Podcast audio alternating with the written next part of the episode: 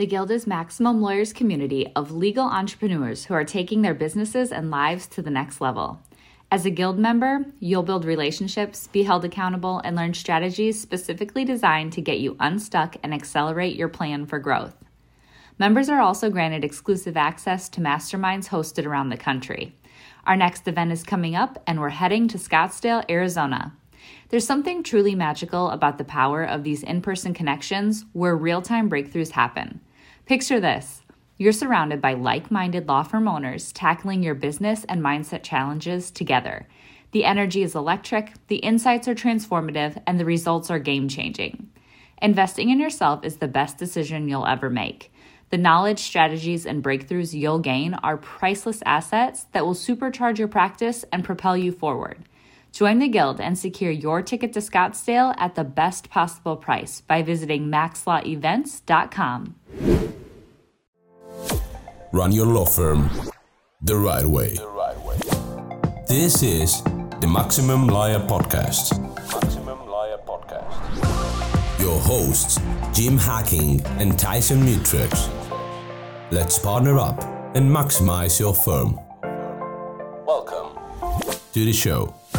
Welcome back to the Maximum Lawyer Podcast. I'm Jim Hacking. And I'm Tyson Mutrix. What's up, Jimmy? Good morning, Tyson. I just got back from vacation. It's good to chat with you. We haven't recorded an episode in a while, so and we're recording two this week. We have Bob Berg on tomorrow, so that'll be exciting. How you been?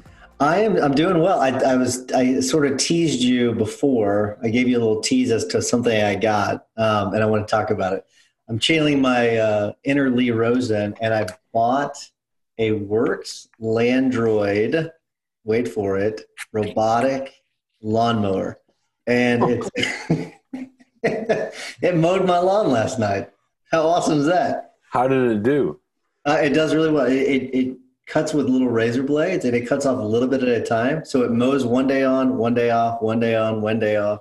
You can do whatever whatever way you want to do it, but it is awesome. It was it was sort of a pain to set it up, but now it's set up, I can fire the lawn people, and it's the lawn the lawn is cut by itself. That's amazing. Well, do you cool. want? Do you want to go ahead and introduce our guest for today? Yes, absolutely. So we have Daniel Marcos on. He's the co-founder and C E O of the Growth Institute. Uh, and I'm going to read, I don't normally do this, Daniel, but I'm going to read your, your actual bio. Um, as a serial entrepreneur, Daniel quickly realized that C E Os are often the bottleneck of the company, Jim Hacking especially, and me. Um, in the same way that you can't solve a problem without a first elevating your mindset, a business can't evolve beyond what the C E O can handle. Daniel is on a mission to give executives the support and methodologies that he wishes he had in his entrepreneurial journey, being a good leader, successfully scaling companies, and maintaining a high quality of life. Good morning, Daniel. How are you guys? Good. How are you? Excellent. Good. Super excited to be here. Thank you for the invitation. We're excited to have you. Daniel, tell us a little bit about how you got started with Gazelles, with the Growth Institute, and sort of your, your origin story. So I, I uh, was born in Monterrey, Mexico. I grew up in Mexico City, and I was the typical kid that sold everything in, in the school. I was even called to the office because I was making money in the school. I sold T-shirts, I sold cards, I sold everything. Indeed, when I was like eight or nine, I divided my parents' garage and built an aquarium, and I took people to buy to my aquarium and my garage every day. So I was an entrepreneur, and then I graduated from college, industrial engineering, and went to work for the Mexican government in Hong Kong. My first job was in when when England went and gave Hong Kong back to China. It was a really big year for Hong Kong, and there was a lot of World Bank meetings and all that. I was hired to help with the delegation there. Uh, and then I came back to Mexico to build my first company, and we built kind of an e-trade, uh, for the first trading platform for the Mexican market, uh, and then immediately partnered with people in Argentina and Brazil. And we built the biggest uh, trading platform, online trading platform for Latin America. We end up growing a company with twelve hundred employees, offices in nine countries. We opened three banks, and we built the first platform for financial trading in Latin America, user financial trading. And at that just was a great learning experience, really, really fast, very young. So I sold that company when I was twenty-eight. It was, it was weird. The internet time just invented, allow young people to learn very, very fast. So that's how it started. And from there, I, by the way, I, I hired Vern as my coach. I begin having a lot of growth pains. I began asking who was the best in the world about that. They told me Vern Harnish. I went to meet him at a program in M I T, became good friends. He significantly taught me how to be a C E O, and that helped me with the success we had. And then I became a coach with him, coaching other C E Os. And then the Growth Institute was a way to take the coaching services to a broader way. Just to give an example, a typical coach charges between sixty thousand dollars, seventy thousand dollars and one hundred twenty thousand dollars a year.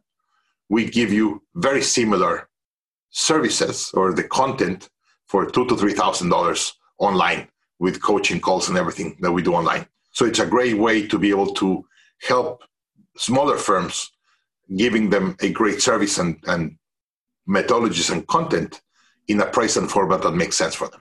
Daniel, what I what I just want to say, what, what you all do is amazing. I actually have on my desk Scaling Up. That's a book, yeah. Um, yeah, it's, it's a great book. Uh, we've we've gone through it as a firm. I think it's fantastic. Um, but so sometimes people they, they give us a little bit of pushback on whether or not they need a coach. You know, I, I know what I need to need to do. I just need to do it. Um, and and you you you had successful companies. You were doing great, but you still needed a coach, right? You you you sought out Vern. So what is, what was it? Like, why why would you say that you needed a coach? You were doing well so, comparatively. I mean, so why did you need a coach? So as an example, I have I, today I have three coaches, by the way. There's three things that I need to do, that I want to do and do better. I hired a YouTube coach. I'm trying to take my YouTube to the next level. And I'm not an expert in YouTube. I'm not an expert on messaging. I'm not an expert on all that. And I hired this girl that she's amazing. Her traffic and her views, is it's exploding. And she teaches you how to do that. As an example, Friday, I have, we're redoing our winning moves, our three to five year goals. After COVID, things are changing a lot. Online education is exploding. It's advancing five years in three weeks or in three months. So I hired a Scaling Up coach to help me coach me and my team on how to do it right. I could not coach myself. And I'll tell you this as the best example. There's another coach in Gazelles that he had some overweight problems. And he's been like kind of fat for many years. And one day I saw him and he had lost all his weight. And I was like, wow, what do you do? And he said, hey, Daniel, I finally follow our formula. I hired a coach and I hired this very beautiful nutritionist that I have to go to her office every week. I agree on a plan and then I follow the plan. And I have to, every Monday, have to go to her office, weight myself, and tell her if I build a plan or follow the plan. And my internally, because I know I'm paying her, I have to go every week, I have to measure myself, I am way, way more disciplined to get things done. So one is really understanding what's the right food, but also the discipline of doing it. So the coach really helps you do two things. First, helps you agree to a plan that makes sense. And I've seen other people, they say, yeah, I read the book and I did this, and they went completely wrong. Uh, and I could give some examples of that. So one is to make sure you're doing it right. And the second one is to help you get unstuck. The worst thing that you could do to someone whenever they're doing something is get stuck. Whenever you're losing weight, you lose a lot of weight, and then you kind of get stuck and you get like a, a plateau, and people get disencouraged and begin eating, and then they go up. Whenever you're a coach, same thing happens. They're going, having great traction. Something happens that they were not expecting. They lose excitement about what they're doing, and they just drop it. And the coach is there to help you unstuck and tell you, hey, it's normal after you do this, whatever's going to happen. So the coach will allow you to make sure you're doing things right and then get unstuck and keep the momentum and, and the focus on something. That's great, Daniel. Getting back to when you first hired Vern, what would you say are the one or two best lessons that you learned from Vern Harnish? For those of you who don't know, we're talking about Vern Harnish, the author of Scaling Up and many other good books. So, so Vern really teach me what is to be a C E O. No one really teaches you to be a C E O. Whenever you're building a company, you never think, oh, I'm going to be a C E O. You think about, hey, what product am I going to do? What price? Who I'm going to sell it? How I'm going to finance it? And then one day you wake up and I was like, wow, I'm a C E O. And no one really teaches you what you have to do as a C E O. And usually you're working in your business, not on your business. And people say, yeah, you have to work on your business. And I'm like, yeah, what is that? Well, that is building your long-term vision, understanding your core values, writing your brand promise, like all these things that are really important, but you never spend the time. Vern gave you a model called Scaling Up that obligates you first to write a one-page strategic plan and obligates you to ask you these questions and really get the right answers. And then it gives you a system and procedure for you to be a C E O. And, and let me just walk you a little bit on this. So I go to a company and say, hey, show me your systems. And they show me their accounting system and their production system and customer support system and all the systems. And they say, great, show me your C E O system. And they look at me and said, what do you mean? And I was like, yeah. What's your system to be a better C E O? What's your system to take strategy? What's your system to communicate with your team? What's your system to align your team? And everyone rambles. No one has a C E O system. Vern gave us a C E O system. That's why C E Os and, and leaders of companies love Scaling Up that much, because it gives us a mental framework to teach us and give us a format to what we have to do. So that's, that's the first thing that Vern taught me. And the second thing that I learned from Vern, once you pass the million dollar mark, you kind of know how to make money. Making money is not a problem. The problem is focusing on the right things and keeping the money. And there's an article that I read recently in Harvard uh, Business Review that said more opportunities die for too much opportunity than for lack of opportunity. You put your hands in too many cookie jars. So Vern said, hey, the most important thing about the C E O when they're scaling is really focusing the team, three to five priorities, and keeping the one thing, the one thing, having everyone aligned in what is important. And that's what gets con- continually reinforced in Scaling Up. So Daniel, I this is a great segue because um, I talked about, you know, the executive level mindset last week uh, in a, uh, in a, in a, in a presentation that I did. And one of the members basically said, and I'm, and I'm paraphrasing, you know, it's kind of easier said than done. You know, you've got your things you're supposed to focus on every single day, but, you know, life happens. And I'm just curious, like what, like what would your response be to that? The best C E Os don't allow life to happen. Like they, they, they just don't accept that. And, and they're able to keep, and, and Vern has this saying, he said, the number one thing is to keep the number one thing being the number one thing. So let me give you as an example, one of the most successful companies in the world, Google, right? Whenever you go to google dot com, what do you find? A search bar and a search button. That's it. Imagine how many employees of Google want to put their button there, their product there. Like, how difficult is for Google to keep the website completely empty, that it's just the logo that they change and they change in the search bar. That's it. Like Apple. The first thing Steve Jobs did when he turned Apple around, he came to Apple, did a two by two, and said, what do we do? We serve consumers and companies, and we serve them laptops and desktops. Give me the number one laptop we have for consumers. Give me the number one desktop for consumers, the number one laptop for companies, and the number one desktop for companies. Everything else, throw it away. And today, Apple is worth more than a trillion dollars. And you could have put all the S K Us of Apple in one table. That's what makes companies successful, that they're able to keep the one thing being the one thing.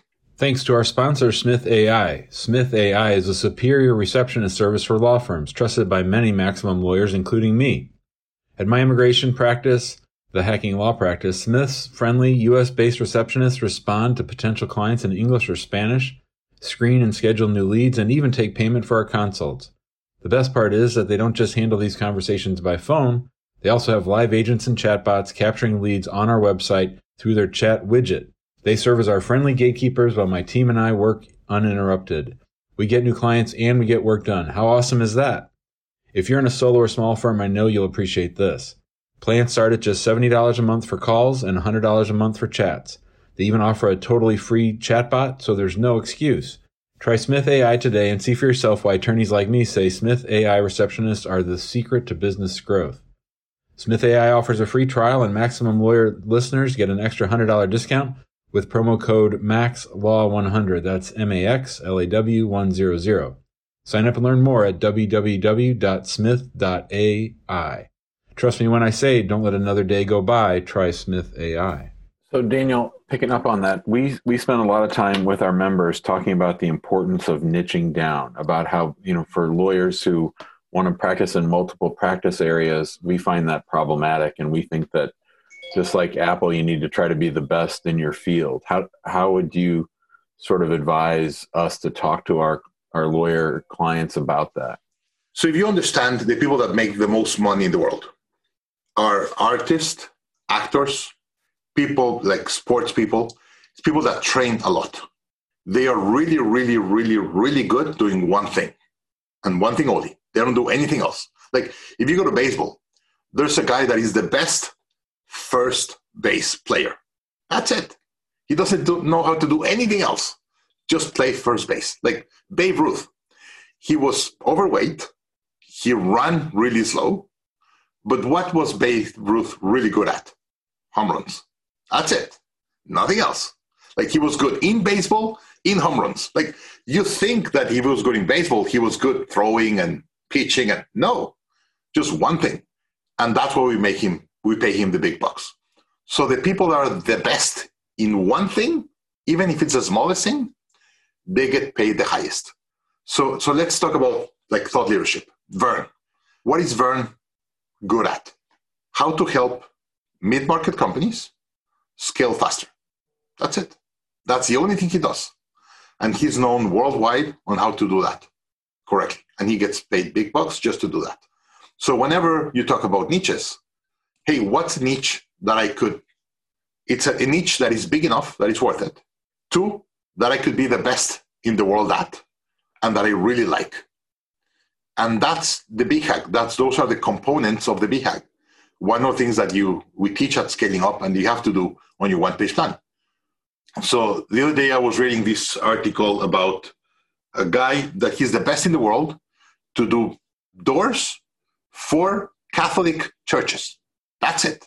He just do doors for Catholic churches. He's the best in the world. So when whatever city does a cathedral, what door are you going to put? The door of this guy. Like you don't, like if you, how much are you going to spend in building a cathedral or a, a church, right? Like the door is the minimum thing, but you're going to get the best. That, that's where people come in, where people take the picture. So this guy is the best in the world to do that. Do you think he's going to have ever any financial problem? Never, right? So that's what I call niche. The best people in the world, we pay them big bucks because they train a lot and they're the best in doing just one thing and one thing only.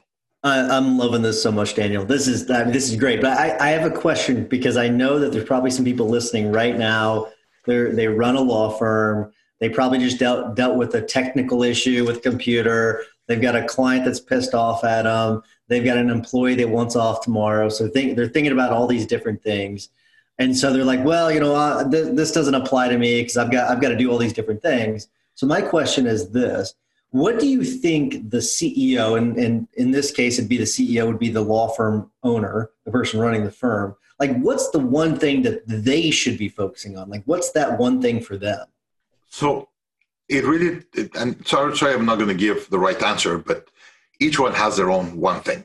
And the one thing changes depending on trends, who you are, the market, things like that.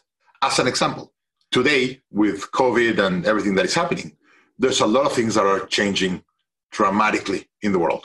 Let's talk about a really big trend as an example. Globalization.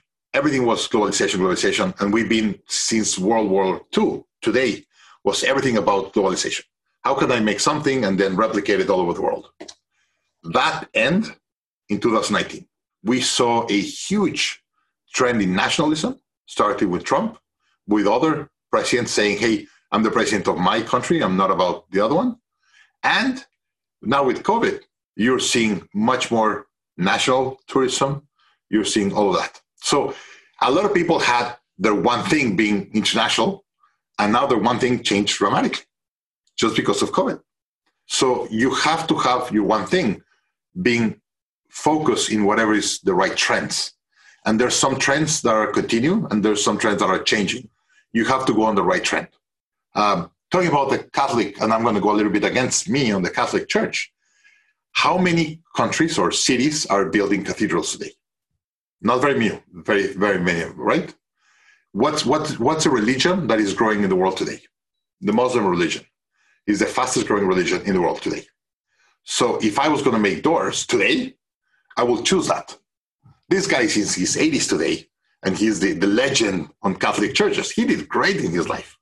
But if I'm young today, and I'm going to pick a, a trend, and I'm going to pick something to be the best in the world, and I want to do doors, I'll probably don't choose Catholic doors. I will probably choose doors from Muslim mosque or whatever, right? So you have to understand what are the trends, what are you really good at, and then get your number one thing. Get the main thing, the main thing. That's, that's a great response. Jimmy, before you ask your question, I'm curious because G- Jim, you focus on, on immigration and mostly, uh, I think, with Muslim countries. Is, is Did you see that trend coming? Is that why you chose that practice area, Jimmy? Well, my wife's from Egypt, so that made it sort of easy. And I became a Muslim twenty-five years ago, so that was just sort of a natural fit. But yeah, definitely the, with immigration and, you know, right now we have a president who's trying to slow all that stuff down. But getting to my next question for Daniel. Daniel, it looks like you have a book or two behind you. And yep. the, for those of you listening only, you can't see. Daniel has a very impressive one, two, three, four, five level bookshelf that is just filled with books. Talk. There's another one to the right. I'm sure there is. Sorry. I'm sure there is. No, no, I'm sure there is. Tell us, tell us about your philosophy when it comes to finding nuggets in books, or what? Why? Why do you have so many books? So. I realized very early in life that, indeed, let me go back to one thing and then I'll come back to this. Remember, Malcolm Gladwell gave us the ten thousand hour rule. Uh, Malcolm Gladwell read a story that if you do something for ten thousand hours, you become great on doing that. Reality is you have to do ten thousand hours, but have deliberate practice to do it better. I could run ten thousand hours and still wrong, uh, run wrong. I need to have a coach that is guiding me on how to do it better. Every problem or opportunity I have in my life, someone already got through that, fixed it or figure out how to do it, and wrote a book or a methodology on how to do it. So today, whenever I have a problem or an opportunity, the first question that I ask is who is the best in the world that already had that and figure out how to do it. And usually that person wrote a book, has a blog, has a podcast, where they explain how to fix that.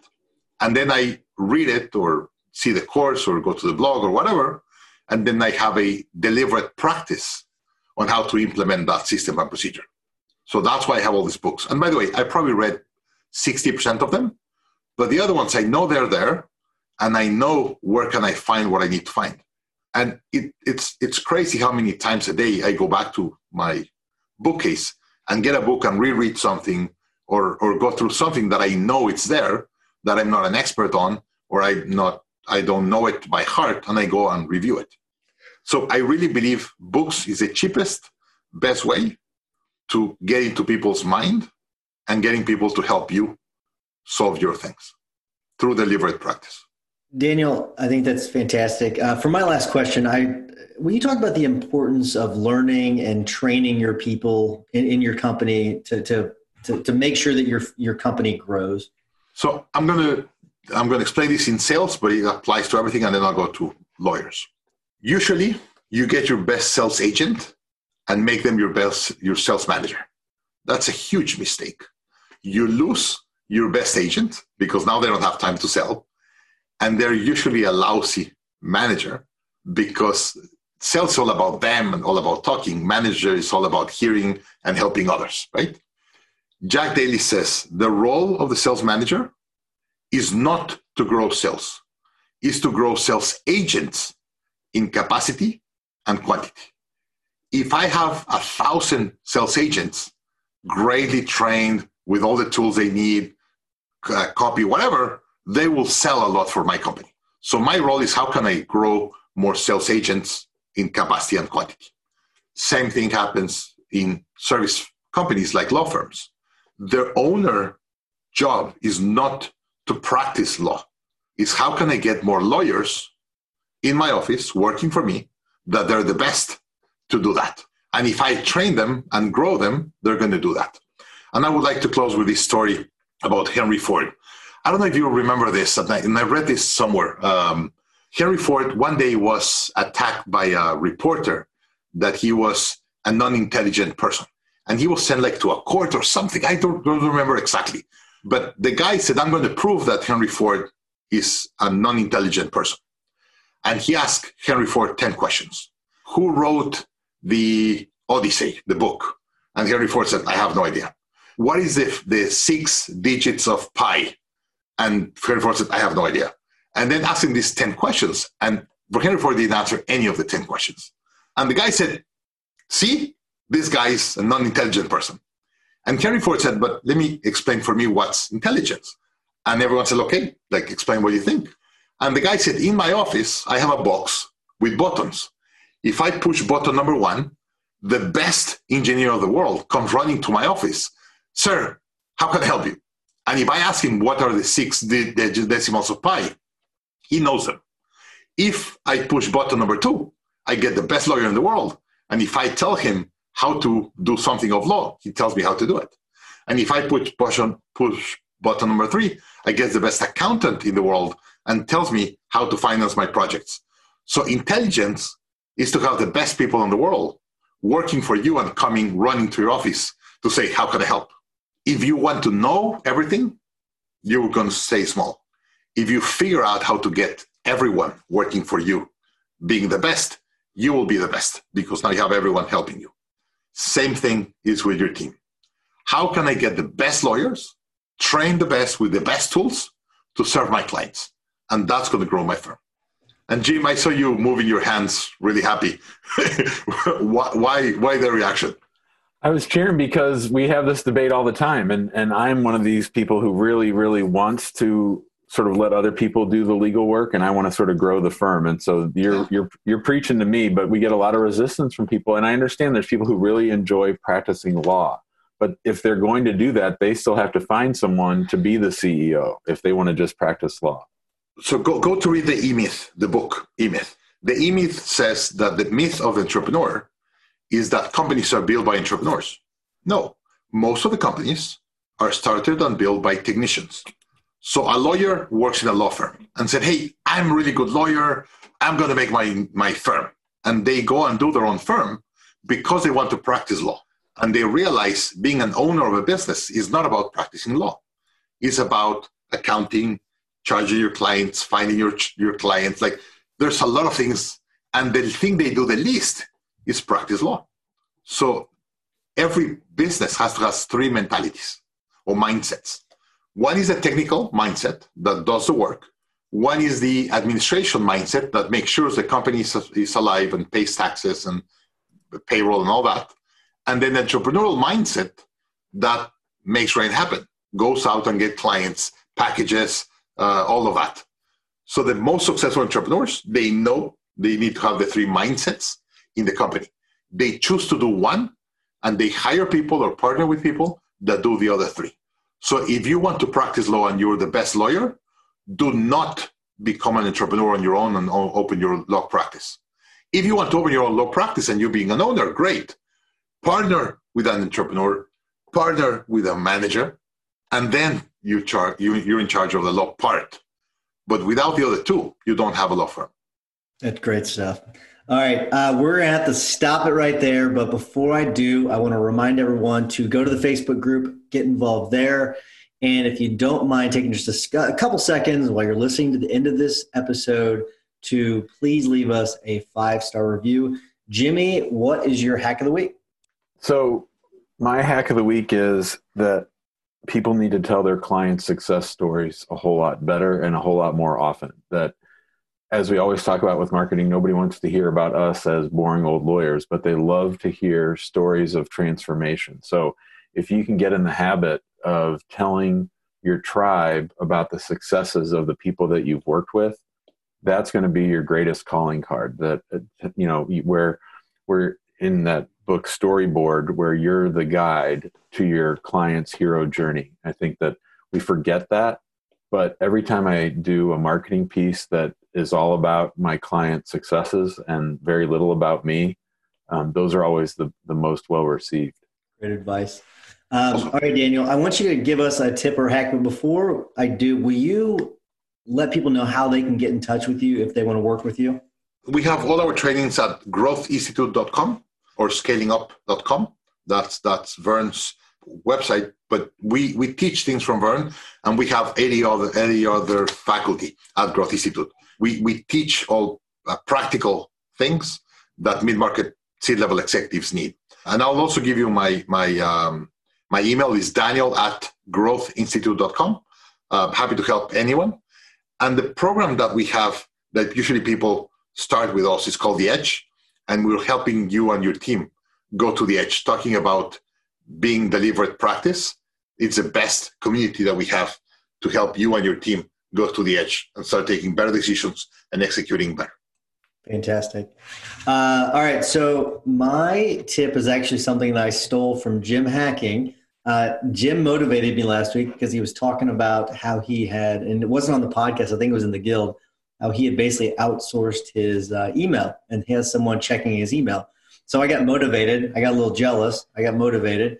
And uh, so I now have someone that is doing my email. I, I instantly created a list of rules, and I spent a long time on my list just to make sure I had it right.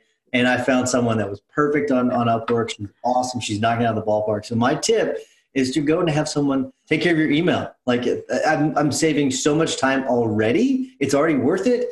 Uh, and my the, the goal is to get to inbox zero. And I'm sure when I just said that, a lot of you are like, oh my gosh, that would be so amazing to be at inbox zero. And I, when I'm there, I will let everyone know because it's going to be a glorious, glorious day. I Daniel, love what you say, Tyson. My, I have an executive assistant living in Querétaro, Mexico. I see her, if lucky, once a year on the Christmas party. And she does all my email, probably responds eighty percent of my emails. And she's amazing. It's, it's like, you can't imagine how much I adore her because of everything she does and how f- great my clients feel. By the way, they call her directly or they email her directly. Hey, I need to have lunch with Daniel or whatever. I need to call with Daniel. They don't even call me. They know she's so great that they just call her directly. It's amazing. That's awesome. That is so good. And like, b- before I wrap up, I, I do want to like address something you just said, because you're so right. You are actually, whenever you do this, you are providing better service to your clients because they're they're getting a response faster. It's not just an email sitting in your inbox without a response. No. They're getting a response right away. So so when you said you, you did all these rules and training, the one of the best things I've I've done with Mayra is she always writes, said, hey, I got this email first than Daniel. I hope you enjoy a fast response. This is what you need. And just gives a solution. And people write and said like, wow, thank you. That's good. What's her average speed of responding compared to me? Me? Oh, oh like, I was like, your assistant. No, no, no. Like, how fast will she respond compared to you? Right away. Like, we won't. Like, it'll be days probably before I respond. So we've been in this podcast forty minutes or thirty minutes. I will guarantee someone already wrote you and she already responded. Yeah. I you haven't even seen your email. No. And I don't plan on looking at it till this afternoon. Correct. Perfect. Remember, your inbox, it's full of emergencies or things other people need, not what you need to do. Absolutely. Your important things are not in your inbox. Focus on the number one thing that you can do, the number one. Uh, Daniel, thank you so much. I, I don't want to take up any more of your time. Thank you so much for coming on. This has been fantastic. We really do appreciate it. Thank you, guys. Really appreciate the invitation. Thank you. Thank you, Daniel. Jim Tyson, thank you. Thanks for listening to the Maximum Lawyer Podcast. Maximum Lawyer Podcast. To stay in contact with your hosts and to access more content, more content. Go to maximum lawyer dot com. maximum lawyer dot com. Have a great week and catch you next time.